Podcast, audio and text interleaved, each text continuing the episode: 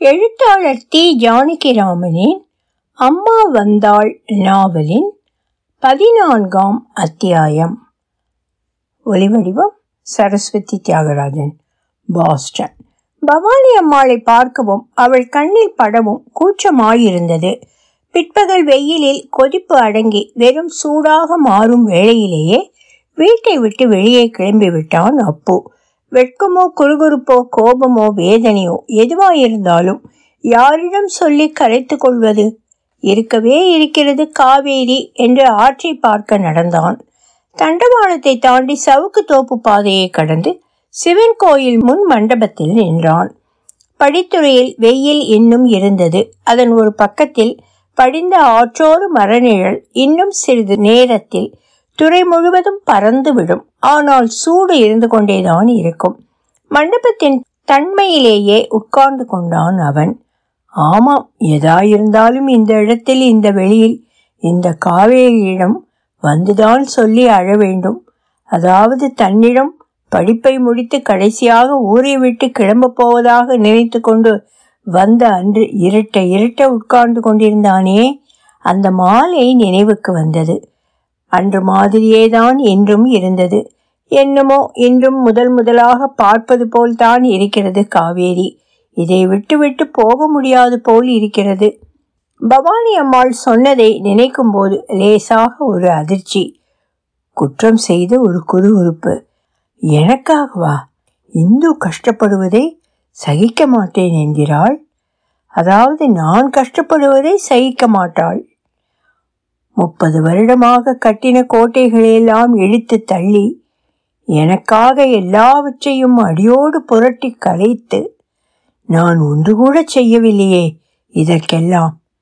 வேண்டாம் வேண்டாம் என்று சொல்லி காலில் விழுந்து மன்னிப்பு கேட்டுக்கொண்டு ஓடிவிட வேண்டும் போல் இருக்கிறது. ஆனால் எங்கே ஓடுகிறது? இந்து இல்லாமல் எந்த இடத்தில் இருக்க முடியும்? எவ்வளவு தூரம் போனாலும் அவள் நினைவும் ஏக்கமுமாக கூட இருந்து கொண்டுதானே இருப்பாள். கண்ணுக்கு தெரியாமல் உள்ளேயே விழுந்த நிழலைப் போல அவள் கல்யாணம் நினைவுக்கு வந்தது. பிறகு ஈரோடுக்கு அவளை கொண்டு விட தயார் செய்த நாள் முன்னே வந்தது. அன்று அவன் ஓடியே போய்விட்டான். அவள் வாசலில் வண்டியில் ஏறும்போது கண்ணில் படவில்லை ரயிலுக்கும் போகவில்லை.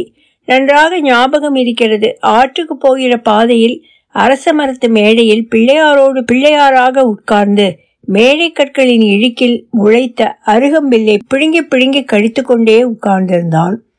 பவானி இந்து பரசு யாரை நினைத்தாலும் கோபம் கசப்பு பசிக்க கூட இல்லை. வயிற்றை புரட்டி எழுந்து வந்து வாய்க்காலில் கழுத்தளவு வளர்ந்திருந்த கோரை நாலந்தை உருவி பிடுங்கி உய் உய் என்று சுழற்றினான். ஒரு கோரையால் இடது உள்ளங்கையில் வீசினான்.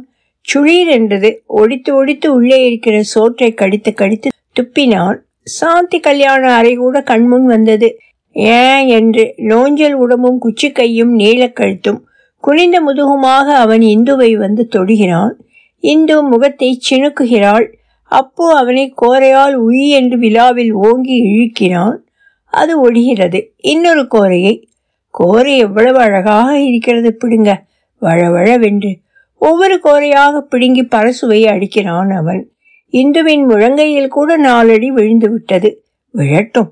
அப்பவும் ஒரு செங்கல் எடுத்து பவானி அம்மாளின் நெற்றியை பார்க்க வீசுகிறான். அப்போ சட்டென்று என்று வாய்விட்டே சொல்லி முகத்தை சுருக்கினான். சிவன் கோவில் மண்டபம் எதிரே காவேரி இப்பால் சவுக்கை தோப்பு. அன்று ஏன் அம்மா மாதிரி தங்கை மாதிரி என்று பொய் சொல்ல வந்தது? அவள் மேல் பரசு மேல் பவானி மேல் வந்த ஆத்திரமா?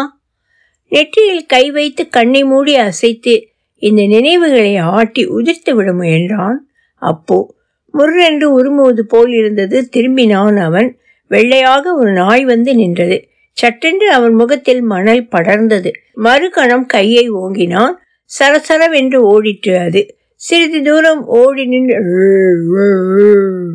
என்று தெருவில் கூப்பாடு போடுவது போல் அவனை பார்த்து குறைத்து திட்டிட்டு அவன் மறுபடியும் கையை ஓங்கினான். மீண்டும் ஒரு ஓட்டம் ஓடி நின்று ஒரு முறை திட்டிவிட்டு சவுக்கு காட்டுக்குள் மறைந்தது அது. அப்புவுக்கு சிரிப்பு வந்தது. உட்கார்ந்தது போதும் என்று தோன்றிட்டு எழுந்து கிளம்பினான். ஆனால் மறுகணமே கால் நின்று விட்டது தொலைவில் சவுக்கு தோப்பு பாதையில் இந்து குடத்தை எடுத்து கொண்டு வருவது தெரிந்தது. சாயங்காலம் ஒரு நடை காவிரி தண்ணீர் மொண்டு போகிற வழக்கம். மணி நாலரை கூட ஆகியிராது என்று அப்போதுதான் ஊகிக்க முடிந்தது. மீண்டும் அப்படியே உட்கார்ந்தான் அவன். அருகே வந்ததும் எங்கே? நல்ல வெயில் வேளையிலே வந்து உட்கார்ந்திருக்க இங்கே? என்று கேட்டாள் இந்து. வெயிலோ மழையோ இங்கே வந்தாதான் கரைச்சி கொட்ட முடியறது. இந்து பதில் சொல்லவில்லை. படிக்கட்டின் ஓரத்தில் ஒதுங்கியிருந்த மணலால் குடத்தை தேய்க்க தொடங்கினாள். நான் வந்து படித்ததோட பலன் வில்வ மரத்தை எல்லாம் வெட்டி எரிஞ்சு முருங்கை மரமாக நட்டு விடுவேன் போல் இருக்கு என்றான். வில்வ மரத்தை வச்சுட்டு பூஜை தான் பண்ணலாம். முருங்கை மரம்னா சாப்பிடலாம் என்றாள் இந்து. அத்தை என்ன சொன்னா தெரியுமா? இன்னைக்கு காலமே என்கிட்ட சொன்னான் உனக்கு நினைச்ச போது காவேரிக்கு வந்து கரைக்க முடியும். நான் என்ன செய்வேன்? ரெண்டு மரக்கால் பயர் எடுத்து வச்சுண்டு உருட்ட உட்கார்ந்தேன்.